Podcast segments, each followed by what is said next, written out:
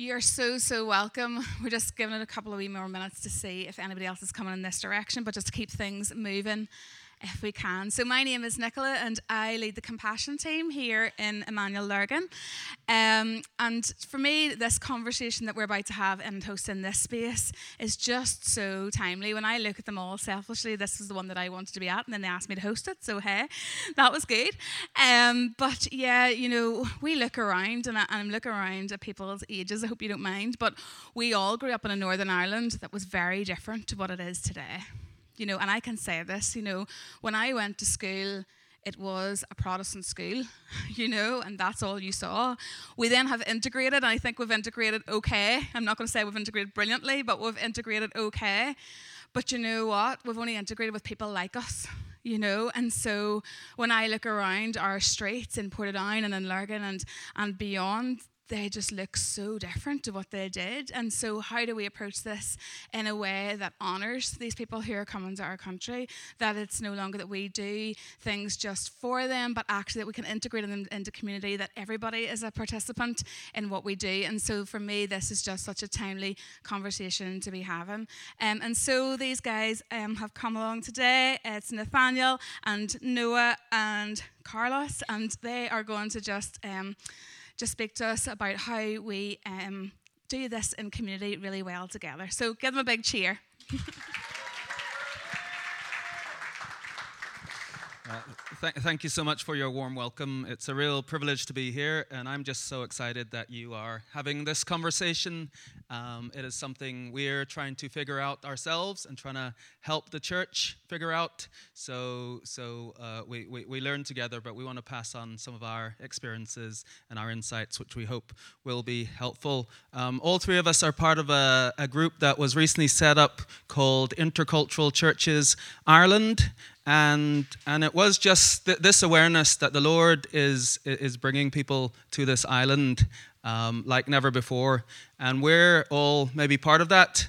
Myself, um, I, I'm I'm half English, half American, no, that, that wouldn't work because uh, I was never good at fractions. No, no, I must be. I must be. I'm half American. I'm a quarter English. I'm a quarter Jamaican. Spent a lot of my life in um, Bangladesh, and I've lived here for the last 14 years. My wife's much more straightforward. She's 100% East Belfast, and uh, and then uh, Carlos Neto. I call him Neto. He, he, he's from Brazil, called by God to Northern Ireland, and leads a, a very multicultural church in the city centre, City Church.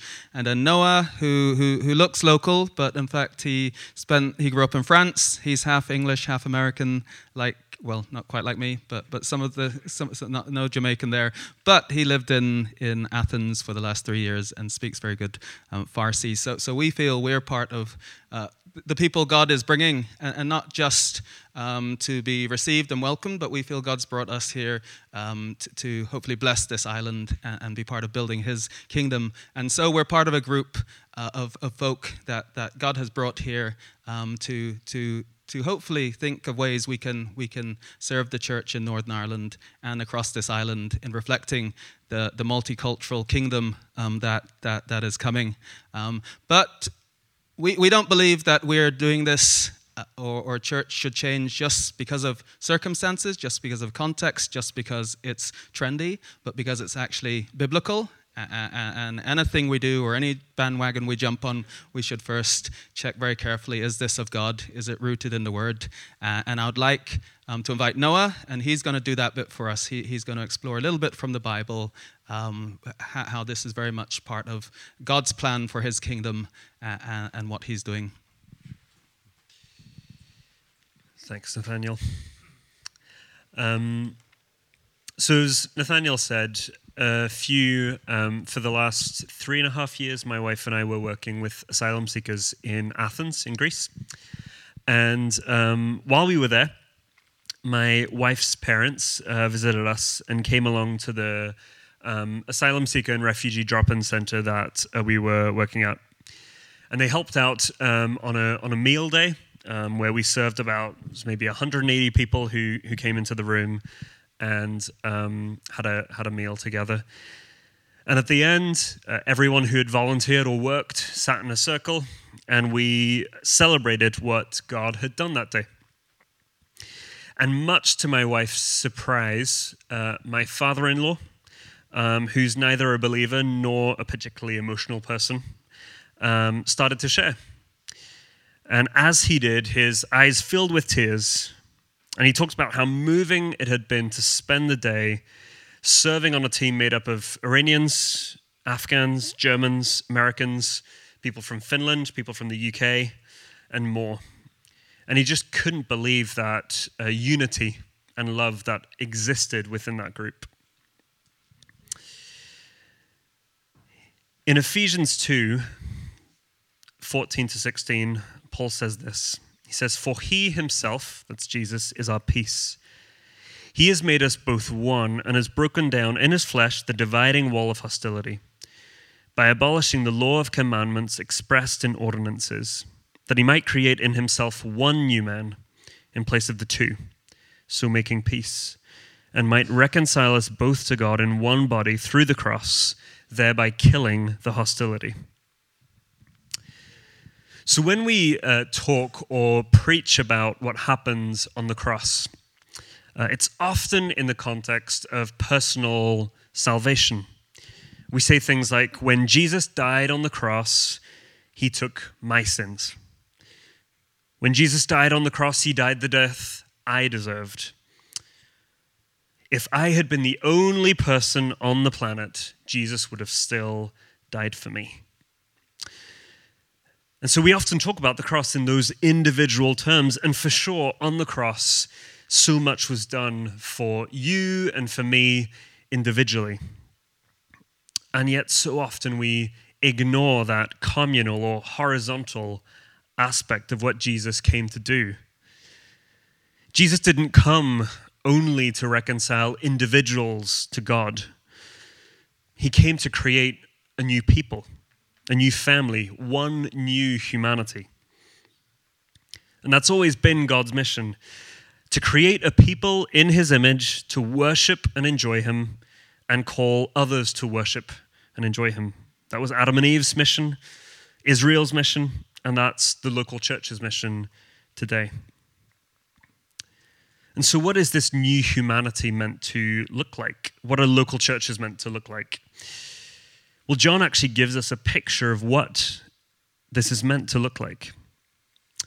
He says in Revelation 7 uh, 9 and 10, After this I looked, and behold, a great multitude that no one could number from every nation, from all tribes and peoples and languages, standing before the throne and before the Lamb, clothed in white robes, with palm branches in their hands, and crying out with a loud voice Salvation belongs to our God, who sits on the throne, and to the Lamb.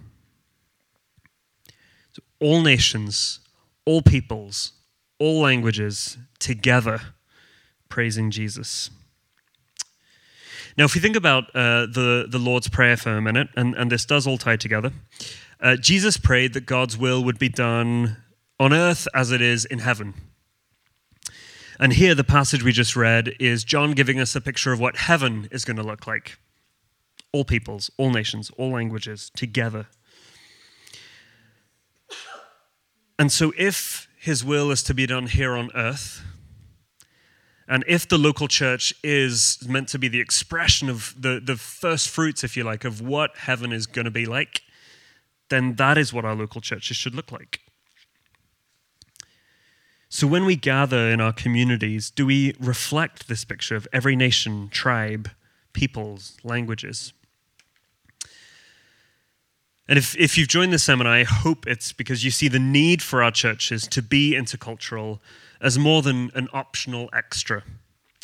I hope it's because you see it as simply being obedient to God. This new humanity that God is creating is not meant to be monocultural. It's not meant to be one color. It's not meant to be one language, one tribe, one worship style, one preaching style, one building style, one type of hipster coffee bean.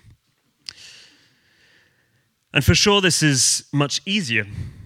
It's much easier to just be with the people we uh, like. The idea of being part of one new humanity, one family with my uh, Turkish brothers and sisters who actually drink instant coffee out of choice is a pretty difficult thing to accept. But if we go back to the verses I, I read at the start from Ephesians, we see that on the cross, Jesus broke down the dividing wall of hostility. So when Paul talks about a wall, um, he's, he's actually talking about a real wall in the temple courts that prevented Gentiles from entering into the fullness of temple worship. This wall even had an inscription on it that said something like, No outsider shall enter this protective enclosure around the sanctuary, and whoever is caught will only have himself to blame for the ensuing death. Well, in this new humanity God is creating, that wall is gone. And instead, all who enter in through Jesus are promised life. And so, what does that mean for us today as um, residents of the island of Ireland? We don't really have an issue with Jew and Gentile, at least we don't in our church. Maybe you do. Um, but it goes without saying that this island is full of dividing walls of hostility that at the cross were dealt with, and yet we've built up again. See, the dividing wall has been broken down between me and my loyalist or nationalist neighbor, between myself and my Ethiopian brother, between myself and the 70 year old in my church, between myself and the person who prefers a different worship style to me, and so on. These walls of division, of hostility, are gone. And so when Paul says that that wall is broken down, it didn't mean that Jew and Gentile had to simply put up with each other. It meant that they were one new humanity. That, that was their new identity. And so the local communities they formed were not meant to be distinctively Jewish or Gentile. They were meant to be part of the new creation with new creation culture. And yet, so often we build up those walls in our communities again. Sometimes it's obvious things, like a church I recently heard of where a friend is serving as assistant minister. Um, they back onto a housing development that has mostly people from a Catholic background and internationals, and yet high above their church halls is a Union Jack. They've built up a dividing wall of hostility. And while most of us, I imagine, in this room would probably not agree with that, or at least not support that kind of thing, maybe we've built up walls of hostility or of division in the shape of a music style we're unwilling to compromise on, church activities that cost too much for low income families who attend, sermons that are full of illustrations that the Nigerian community in our church can't relate to at all. Welcoming the Iranian community that lives on our doorstep and yet never allowing them into leadership positions or into church decisions. Or simply just gravitating towards people that are most like you and never engaging with the younger or older generations or that person whose interests are just a bit different than yours. But here, the very word of God is commanding us to break down these walls of division, of hostility. The local church isn't meant to look like any other community on the planet. We're meant to be communities where people sit next to each other who would never have crossed paths had it not been for Jesus.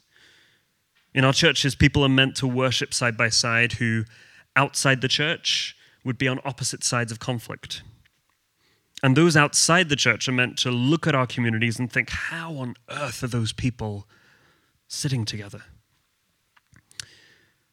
And the answer, of course, is Jesus. Jesus is in the process of creating a new humanity marked by reconciliation, by mutual submission, by otherworldly love, where people of every culture, language, socioeconomic background, age, gender are not only welcomed, but valued, heard, and learnt from.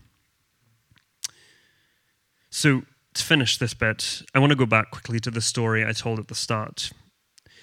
As I said, my father in law is not a believer um, and has very little interest in matters of faith. And yet that day he saw the beauty of the gospel, of dividing walls of hostility broken down in our wonderful and yet also very messy intercultural team. He saw that. And so, as we seek to be obedient to God and work towards becoming not just welcoming places to people, different from us, but making our churches their home as much as they are our home. people on the outside, like my father in law, will see this and will be drawn into the gospel in all its intercultural mess and beauty. So I had the easy part of uh, giving the biblical background, and now Nathaniel and Neto are going to tell you how this works.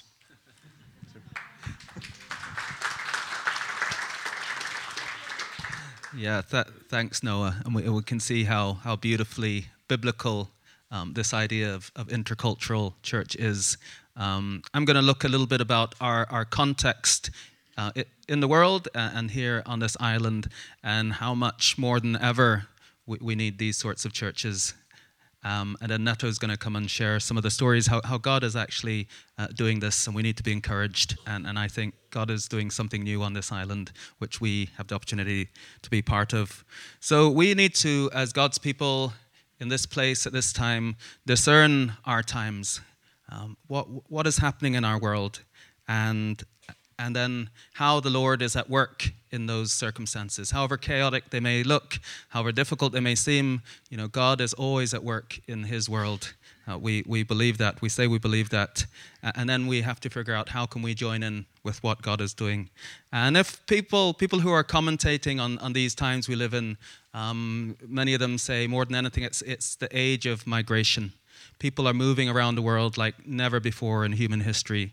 There are almost 300 million people uh, on earth today who are, who are migrants, who were born in one place and now are living in another place for all kinds of uh, circumstances.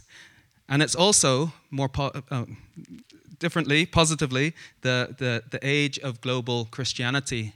And often, I think here in the West, uh, we feel quite defeatist. We feel we're up against it. We feel like this was once a Christian country and now we're being pushed to the margins. There may be truth in that. But that in itself is quite uh, Eurocentric because if we look at what God has been doing in His world, the story is very, very different. And actually, the, the, the church has been growing incredibly. And that has changed the whole nature of Christianity. And today, Christianity truly is a global uh, religion. I'll give you some statistics. In 1950, um, it was estimated that 80% of people who profess to be Christians would have been white and live in Western countries. Today, 80% of people who profess to be Christians are Asian or African or Latin American. So it really is a, a global uh, religion. In 1900, there were 9 million folk in Africa who would have said, call themselves Christians. Today, there are 700 million, far more than the continent of Europe. Um, but through migration, this global Christianity ha- has come to our shores, into our cities, into our towns. So God is bringing people not only who desperately need the gospel, need His grace, need His love, but also brothers and sisters in Christ who God is bringing to enrich us, to teach us, to challenge us. And I think God is going to, in His uh, mysterious ways, is actually going to bring a revival and already is bringing a revival to many parts of Europe where the church has been uh, going down in numbers, it's being pushed to the margin. He's actually going to be a revival by those people who he's bringing from other parts of the world um, where the church is growing, where, where the churches are full of the Spirit uh, and have a, a missional vision and excitement about going out and, and sharing their faith. I also think on this particular island, we need to remember that the history here is one of emigration. Until very recently, the, the, the, story of this island was massive emigration. People leaving this island. Why? Because they wanted better lives for security, because of persecution, because of famine, because of war, because of dire economic circumstances. And, and they went to England, to America, to Canada, to Australia, to New Zealand, and they were able to build better lives. Actually, if you put everyone of Irish descent back into Ireland, they reckon you'd have to return about 100 million people. Now, would that be sustainable? It'd be the most popul- populated country in the world. So it's only, if we look in the big scheme of things, it's only in, in the last couple of recent decades that people have actually been coming to Ireland for those very same reasons because they want a better life, because they want safety, because they want security, because they have a dream that their children can grow up and, and, and, and can uh, make a, a life of themselves. So that should make us a, a deeply compassionate uh, people. If we look at some of those figures, what they actually um, look like, um, Northern Ireland is still behind the curve, partly because of our unique history here, but it's reckoned that almost 4% of the population of Northern Ireland is from an ethnic minority background, but that is four times the number in 2000 and one double the number in 2011. So it's a trajectory that's only going to expand, and it's very visible. I first came here in 2004. If I saw another person who looked like me, I kind of stared at them. We would sometimes wave at each other because it was a was a novelty. Yeah, there's someone else who has a nice tan like me. but uh, but but now it, it, it's it's not unusual at all, and and I personally uh, love the diversity that, that that's growing here. Of course, uh, amongst those are, are, are many people for many uh, different reasons.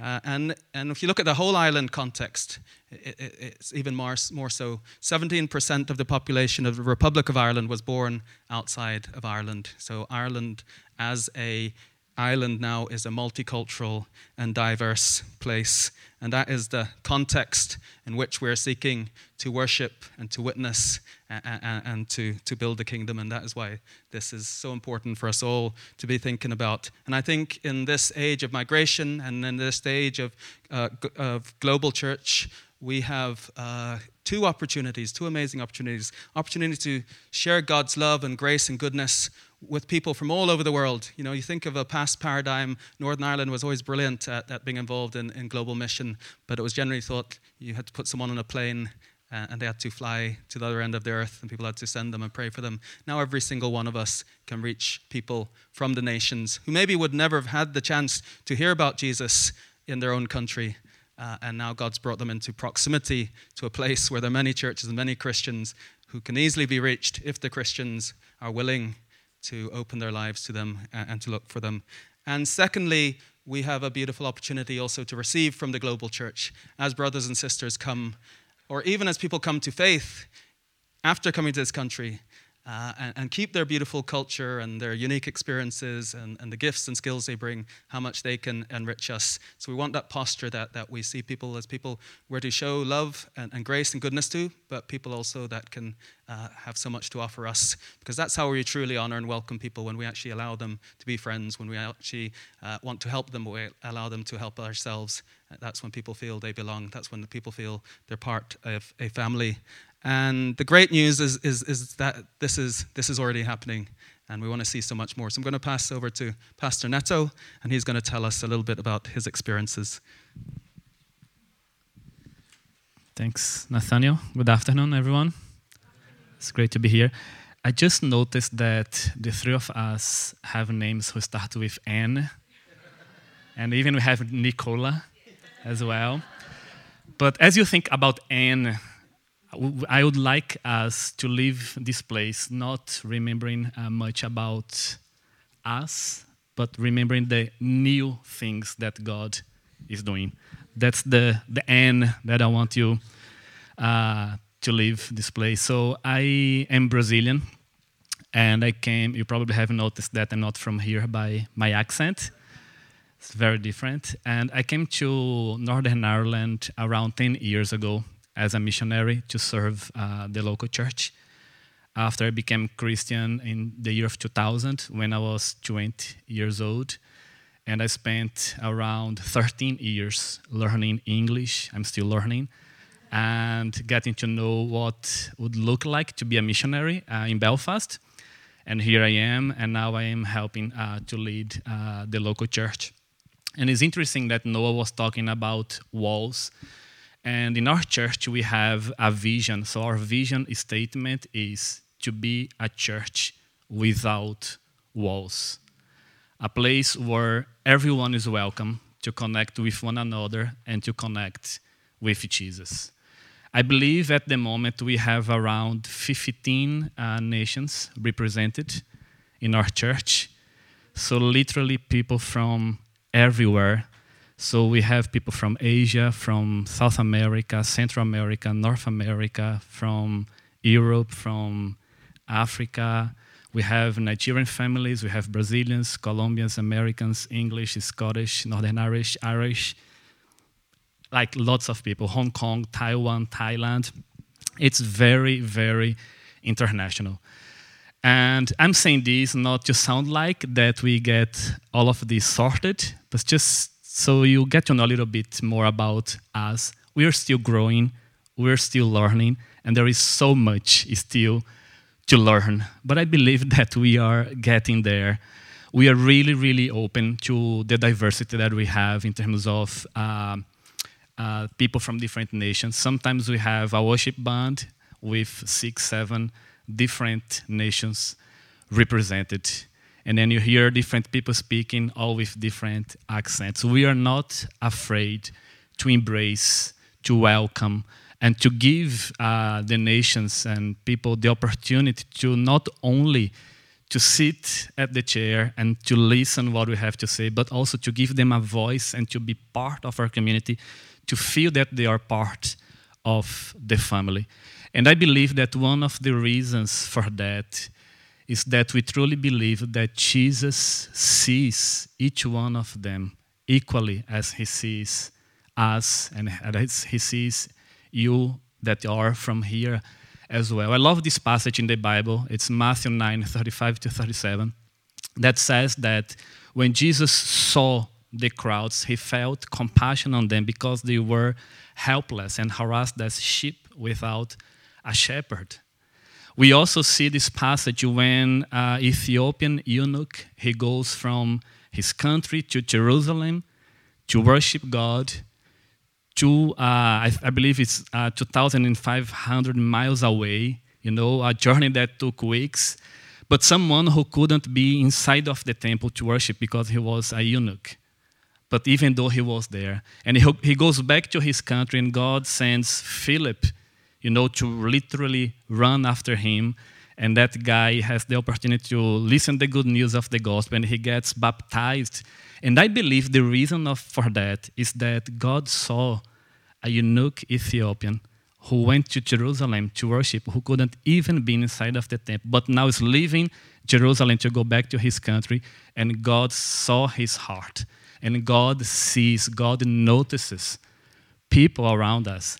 And to be a church without walls and to be people without walls, it allows us to see beyond our limitations, to see beyond anything that might divide us from connect, from see other people. Does it make sense? God sees people and He wants us to see, to notice that people are there because they are valued, they are important, they are loved. Recently, this lady from Burundi, she speaks French, and I asked her to teach me how to say "good to see you" uh, in French. And every time I see her, I say, Je suis content de te voir, and she starts to laugh.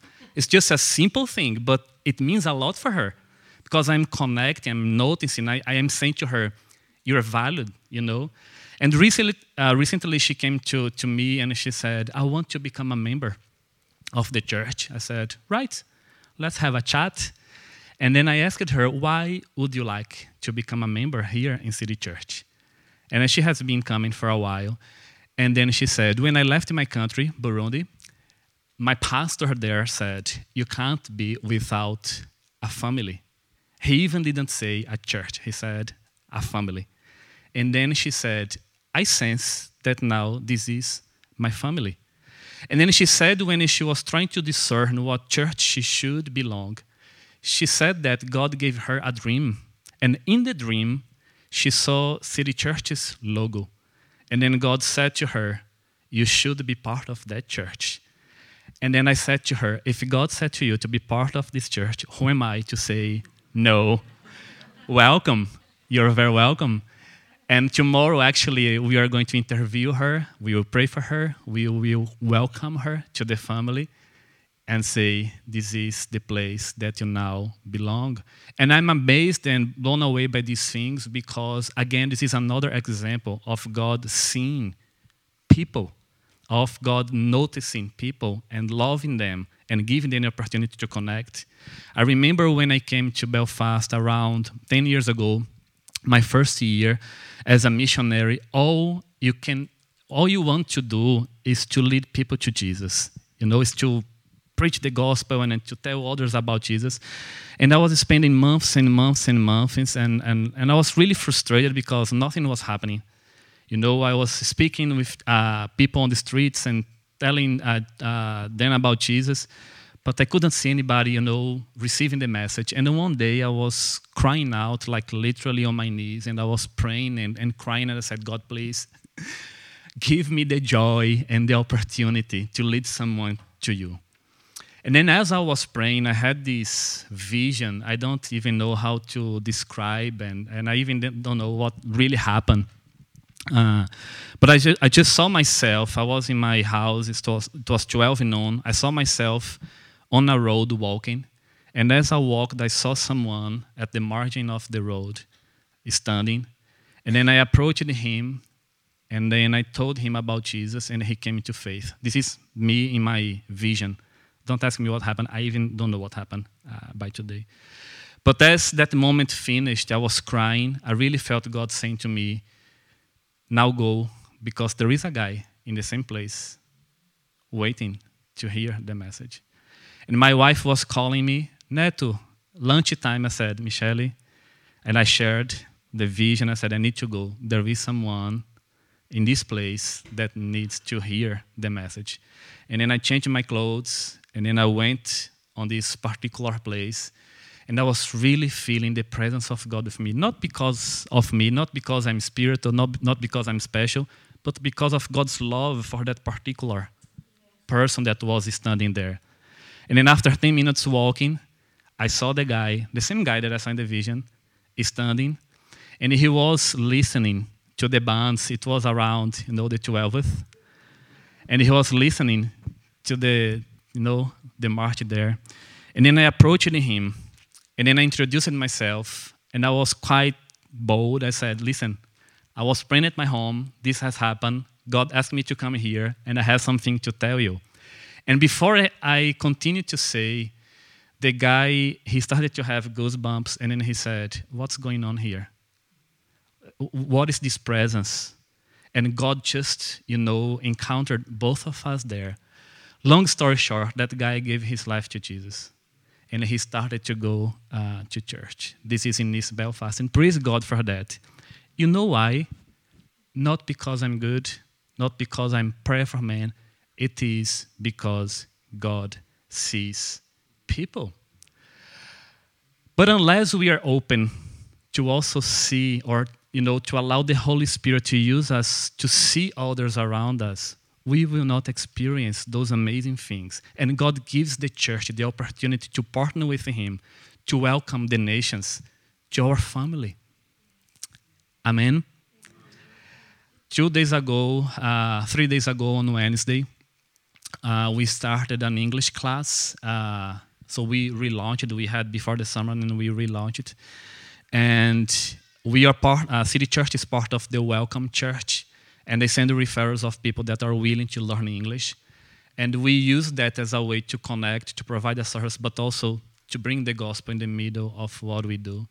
And then we had the joy to receive seven or eight, nine people from Turkey, from Eritrea, from Ethiopia, uh, just to be there, you know.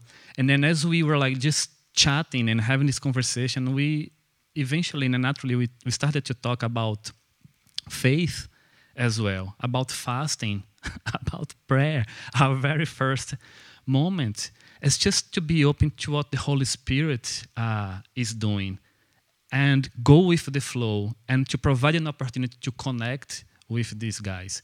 There are so many things we can do. I don't have all the answers. We have some uh, questions and, and answers in a moment. But there are practical ways that we can do just to create an, an environment that these people feel welcome, that we could connect, and that they could also uh, be invited to come to church and, and, and also to be part of the family. In the church, we have the English classes, we have a community garden as well, we have some asylum seekers uh, helping with the garden, and uh, we always have amazing conversations around uh, you know the gospel and, and Jesus as well.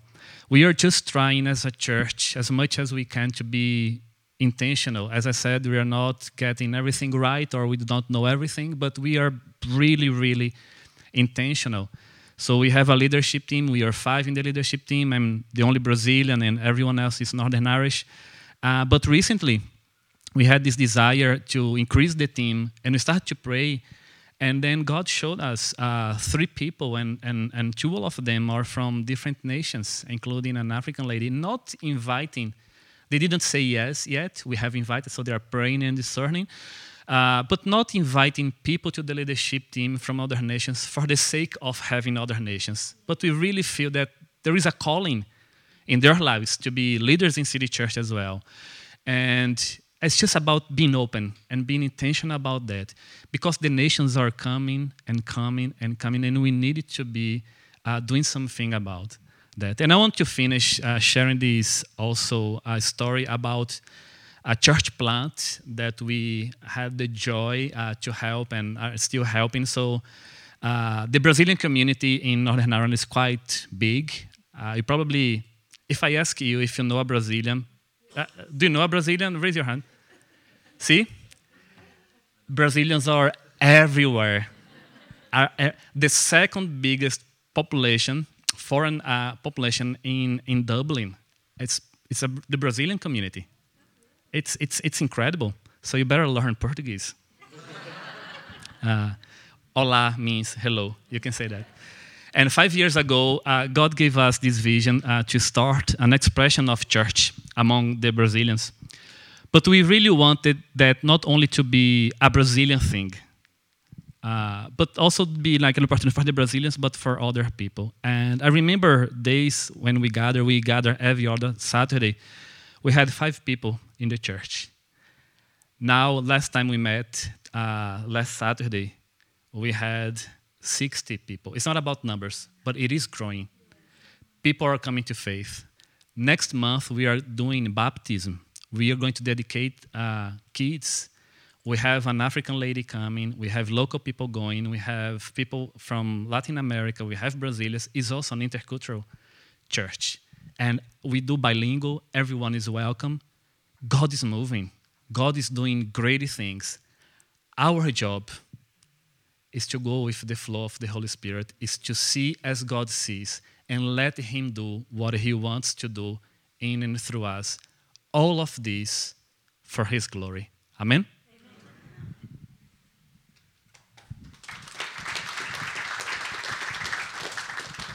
Thank you. That is so encouraging. And I think Neto is going to wrap up in a few minutes with the time for prayer and, and questions and comments. Um, but, but just before that, we, we, we can see that, that um, yeah, this is the context that we have the privilege of worshiping and witnessing in. God is doing a, a new thing in it and through it. And it's a context where we get to model that coming kingdom um, that, that Noah described to us. Um, Christ centered communities um, where people of all backgrounds and all communities, all nationalities, all ages um, can, can, can, be together, united in Christ. Uh, united but not uniform, and, that, and that's, a, that's a big difference. We're not asking people to come in and, and, and change, become middle class Northern Irish Presbyterians. I'm only using that example because it's, it's, it's our church, so uh, don't be offended.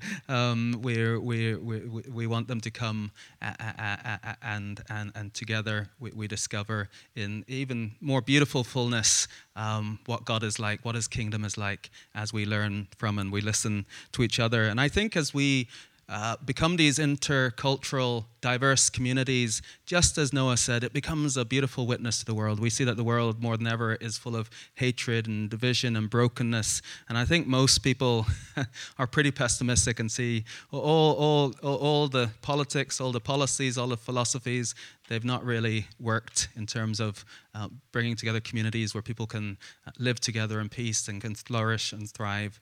And we get an opportunity to, to model, look, this is what the kingdom is like. Come into our church and see people who are fighting in the world against each other. They're, they're loving each other, and, and they get to see th- this gospel is real. It's not just something theoretical, it's not just something in books, it's something that actually can be lived out. So we get to be a beautiful witness in a, in a broken world by seeking to be these kind of intercultural communities. And maybe it will even heal some of the divisions that are historic. Maybe I'm being bold saying this uh, as, as, as a newcomer, but, but uh, I was talking to a church leader in, um, actually, one of, one of the members of our intercultural church group. He's South African. He's planted a multicultural cross community church in the center of Belfast called Every Nation Church. And he says, uh, in typical fashion, when he tries to uh, talk to Northern Irish people, they want to figure out his background, which side he's on, and, and he won't play along. He'll just say, I- am preaching Jesus. If you want to know which Jesus, let's read the Bible together. And, and now he has people from the Falls Road, he has people from the Shankill Road worshiping together. Uh, and, and it's an intercultural church, it's an international church, and now it's also a cross community church because those things maybe that where, where such big things have become small because in their diversity they're, they're focusing on Jesus and His Word and, and, and able to let go of, of a lot of other things. Um, and and this, these kind of intercultural churches, as I say, it's about celebrating diversity and our unity um, it's not about becoming colorblind. Some people say that um, the, the God isn't colorblind. He created His creation in all their beautiful diversity, and I think every culture has good things and bad things about it. Every culture needs to be redeemed, and every culture we we hear in Revelations the nations are going to bring their treasures into the eternal city. So they're not going to cast them away. They're gonna they're gonna bring them, but they're gonna bring them purified and, and beautiful. And we want those gems in our churches um, here here and now. So an intercultural church has to be one where where there's a posture that people are willing to give, but also to receive uh, want to be a blessing, but also open to be blessed by others. To, to everyone will be, be shaped by each other. It takes a lot of humility. It takes being able to exchange ideas. You have ideas, but ideas that you're going to listen to and, and you, you, you hold lightly. So, um, where you're willing to be vulnerable, where you're willing to be dependent on each other.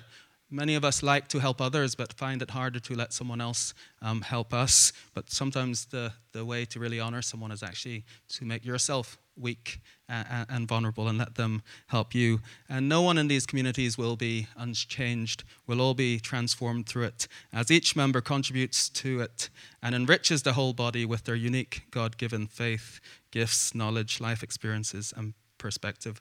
There's a Malawian theologian called Harvey Kwiyani, and he, he talks about uh, the church being a mosaic. And a mosaic, you know, you have these beautiful pictures, but, but every, every uh, thing that makes it up, tile or whatever you call them, um, is unique.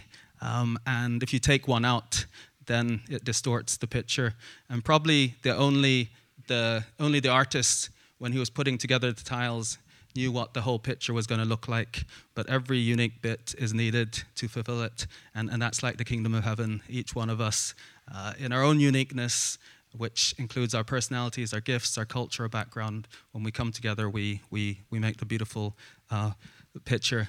But I think this needs, this doesn't just happen automatically. It needs teaching, it needs discipleship, it needs understanding of, of Scripture that this is from the Bible, this is God's uh, will.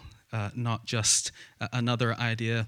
And I think it's only when we're convinced that this is part of that full gospel that Noah um, described and it is what the church was created to be, that we will persevere because we, we probably could also tell stories of, of when it's difficult, when there's misunderstandings, um, when there's miscommunications.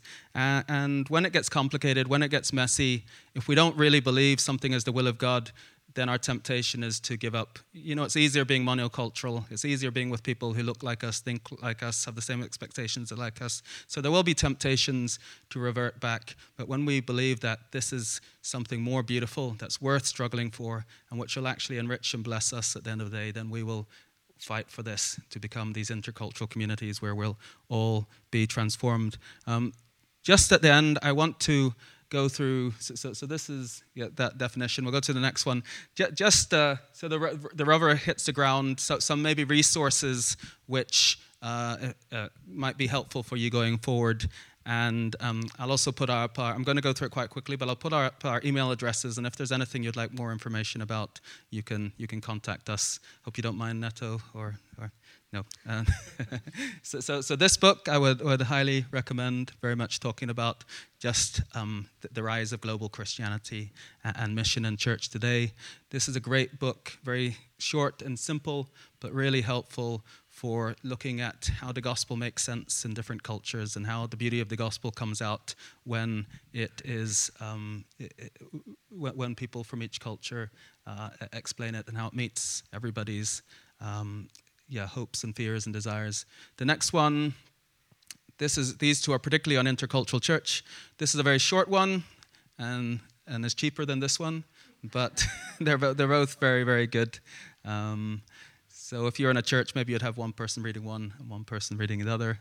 Uh, the next one, I would really recommend joining this network. It's free. It's called Welcome uh, Churches. About a thousand churches across the UK and Ireland are part of this network, and it's really trying to coordinate the church's response to welcoming asylum seekers and refugees. And if you sign up to that, not only will you be able to get information about who's in your locality who may need help, you'll also have access to all kinds of resources for welcoming people from different uh, cultural and lang- linguistic backgrounds.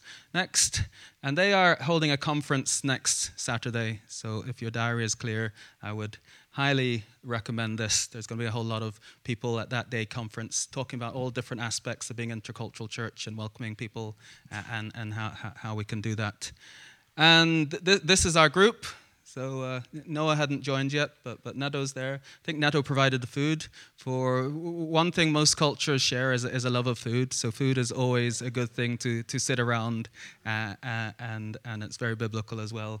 And we have our friend uh, Johan from South Africa, our friend Jess from um, Hong Kong, Bill, Ab- Bill Abwa, he, he's a Presbyterian minister, and then uh, Danny's there. He, he, him and his wife planted a multicultural church in Newtownards. They're originally from the Philippines. Um, Tolu's Nigerian. She's heads up the Queen's International Bible Study. Um, uh, Laura is sat there. She's indigenous, but she spent uh, uh, about 30 years in, in Spain and, and in Kenya also. Then Laura, some of you know, um, and and uh, and Neto, and it's just so beautiful when we get together in our diversity and our unity. But we're guys who want to build bridges between churches. Uh, one thing we don't want to see is that as nations come here, it's very natural that people will start to form their own churches, and and and, that's okay. But it's so much more beautiful if if if people come together um, and, and have international churches. But we maximize that happening when we are welcoming to people. I've heard many cases where people have tried to go to local churches, haven't felt welcome, and then they've decided to meet with others like themselves. So let's make sure that we um, do our best to make sure everyone's welcome. And then finally, yes, if, if you want to, we'd be delighted to uh, hear from you guys or even come to your churches. Or if you want to ask us any questions about any of those resources, um, we're very happy to, to hear from you. Um, Neto, I think you're going to close out our time.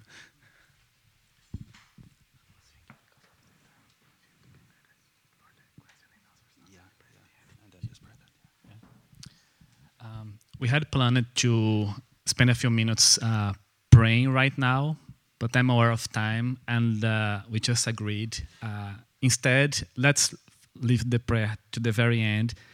Would you like to ask anything or to make any comment? Uh, then this is the moment for you to ask anything you want to ask, and Nathaniel is here to answer all the questions. uh, if you want to ask anything, just stand where you are and. What's been your greatest joy or surprise? Greatest, greatest joy or surprise? guys, wanna. In life?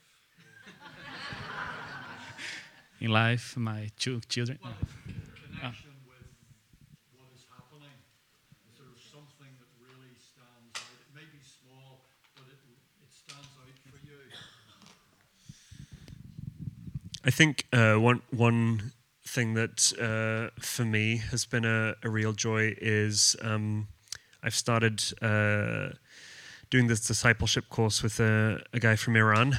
Um, and uh, he's a fairly new believer. And yet, in our first session, uh, first time meeting together, um, I came away thinking uh, he needs to disciple me. Um, because he, he he talked about the Bible in a way that I have never talked or felt about the Bible. He he talked about it as a treasure, as this. You know, he used to go around the streets of Tehran, hiding the Bible in um, in amongst his clothes, um, so that he could you know, if he found a spot where he was on his own, he could open up the Bible quickly and just, you know, read a few verses and, and hear from God. Um, and I thought, he needs to disciple me. and, and it was just a great moment of thinking, I'm, you know, we, we're actually on this journey of discipleship together. Um, so that, that, that's been a joy to, that reciprocity that Nathaniel was talking about, that it's not one culture trying to help another. It's, we, we all have something of um, God's image in us that we can bring to the table. So that's been one. Any comment, Nathaniel? Um, probably for me, uh, I think I will always say this when people ask me about uh, joy. Uh, it's to see people coming to know Jesus. And recently we had some Brazilians who people had been praying for 17 years.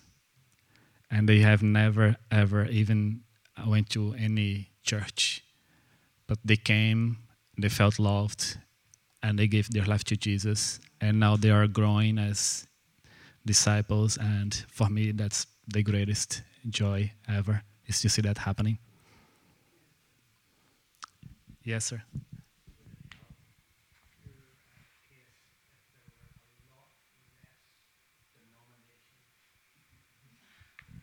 That's a question for you, Nathaniel. Uh, minefield. um, I guess denominations is diversity as uh, as well, but but but I, I think again talking about what we can receive um, w- when I meet my a Christian brother or sister from from uh, from another part of the world, the, the, the, the denomination is very secondary. They're looking for somewhere where they can meet with brothers and sisters to, to, to worship Jesus and study his word and feel part of a community. And I see in every denomination some churches who do that well and some churches who, who, who, who don't do that so well. So, so maybe it's not so much getting rid of denominations, but making sure in our denominations uh, they, they are places that are welcoming to everyone and are, are spirit filled uh, and and uh, and are characterized. I love the verse in Thessalonians 2 that, that when Paul said that, that we, we loved you so much, we didn't just share with you the gospel, we shared with you our whole lives. Uh, and many newcomers have said, uh, people have been very friendly to us, but we want friends, and there's a big difference. Uh, be, being friendly uh, and polite on a Sunday once a week is very different to opening up your, your lives to someone and people to really belong.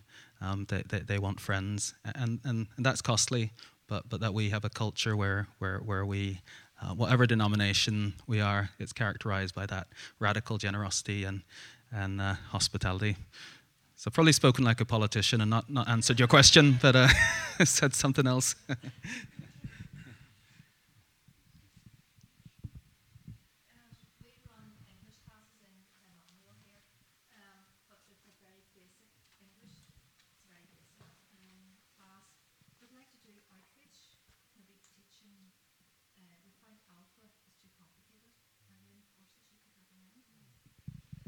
English courses?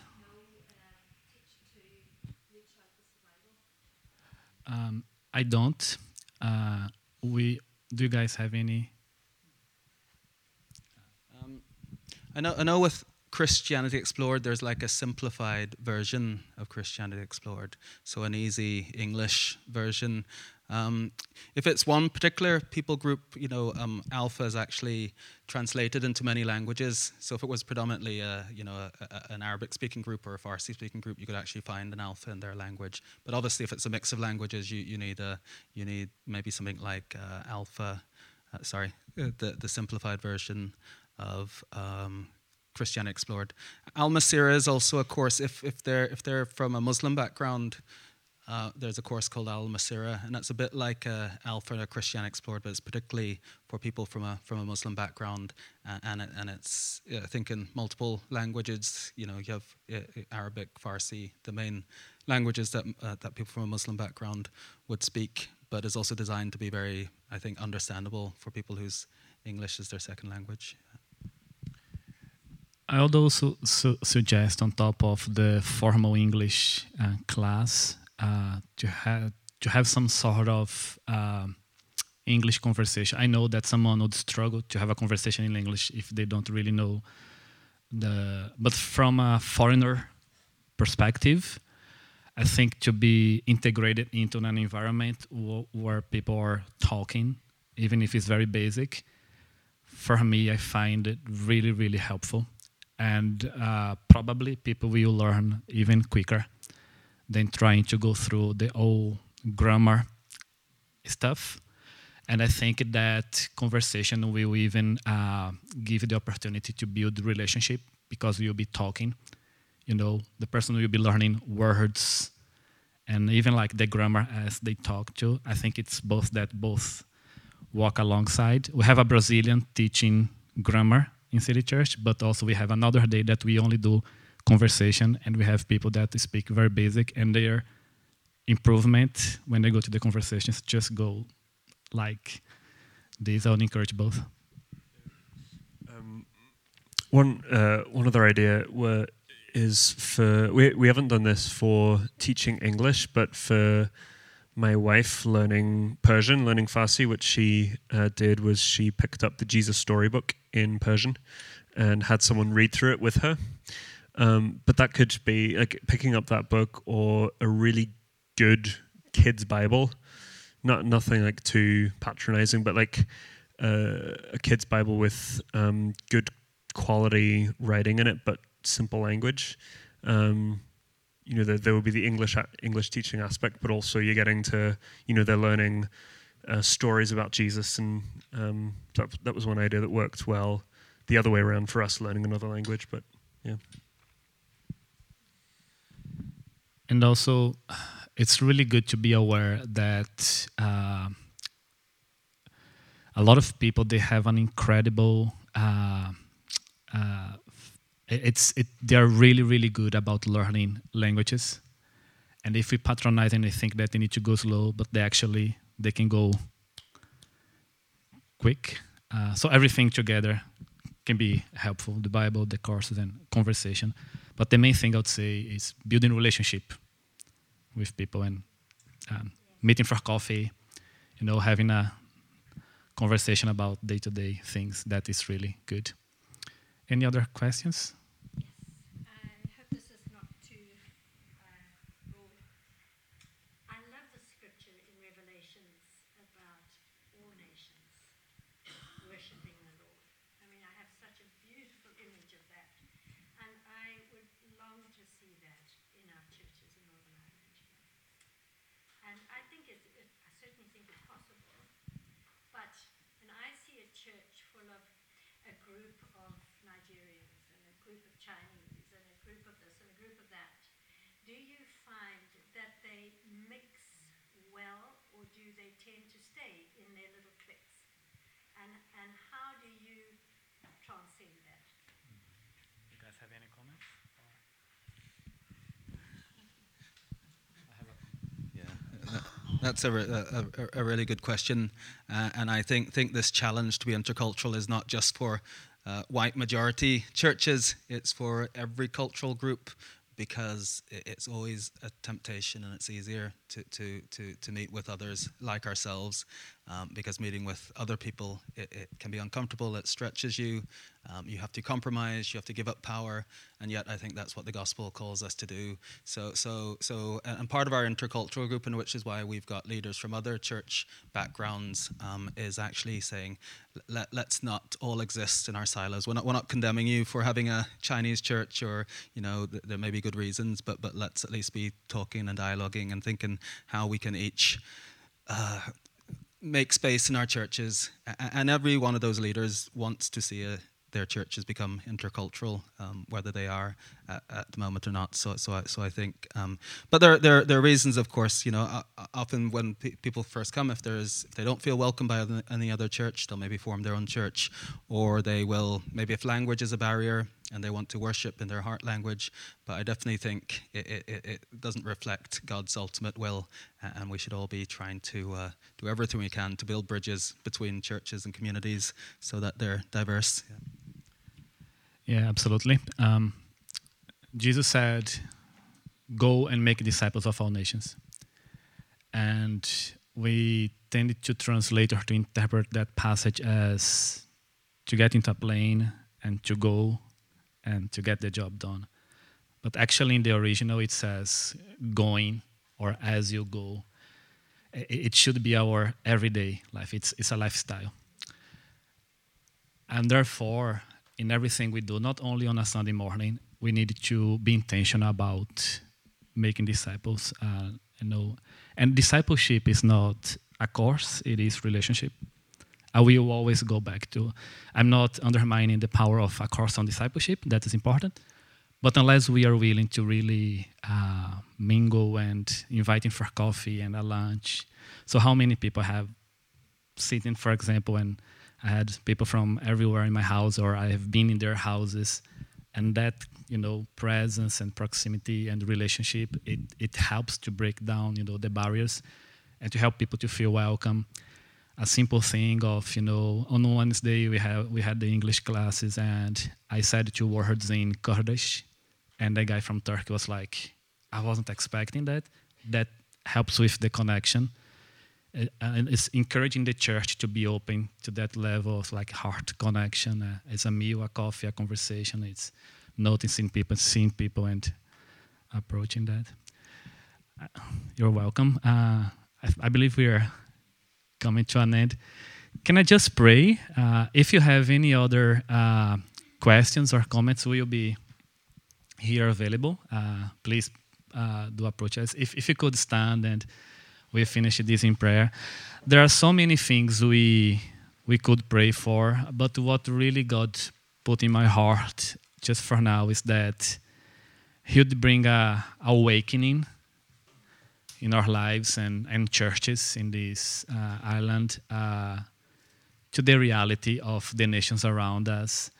Because if we see as He sees, then what happened with Jesus will have, happen with us. Because he saw the crowds, he felt compassion on them. And then he did what needed to be done. So my prayer is that we see as, God, as Jesus sees. And then compassion will come. And then we will do what God wants us to do. Amen? Yes, Father, I pray that you'd uh, help us, Father, to see as you see. I pray that you'd open the eyes of our hearts. I pray that you'd open us and our churches, our communities to be welcoming to those who are coming from the nations in such a way, Father, that that would lead us to have the same level of compassion. And compassion is not only a feeling, is to love and to meet the needs of those who have the specific need. And Jesus, when you saw the crowds, you, you, you had compassion because they needed something. They were harassed and helpless. And then you were like a pastor to their lives. Help us to be pastors, not only in our local churches, but also for our communities, to bring the good news of the gospels, Father, and, and, and to help to create a church that is intercultural, that really is a reflect of what heaven looks like. We thank you for this opportunity and we pray all of this in your name, Jesus. Amen. Massive thank you, guys, for um, having such a beautiful conversation. And, you know, as well, sometimes we can hear these stories and think that's okay, these guys up in the big smoke. you know, here we are down, down Lurgan, Portadown, Banbridge, all these directions, you know. But I'm hearing of Somalian families in Lawrencetown.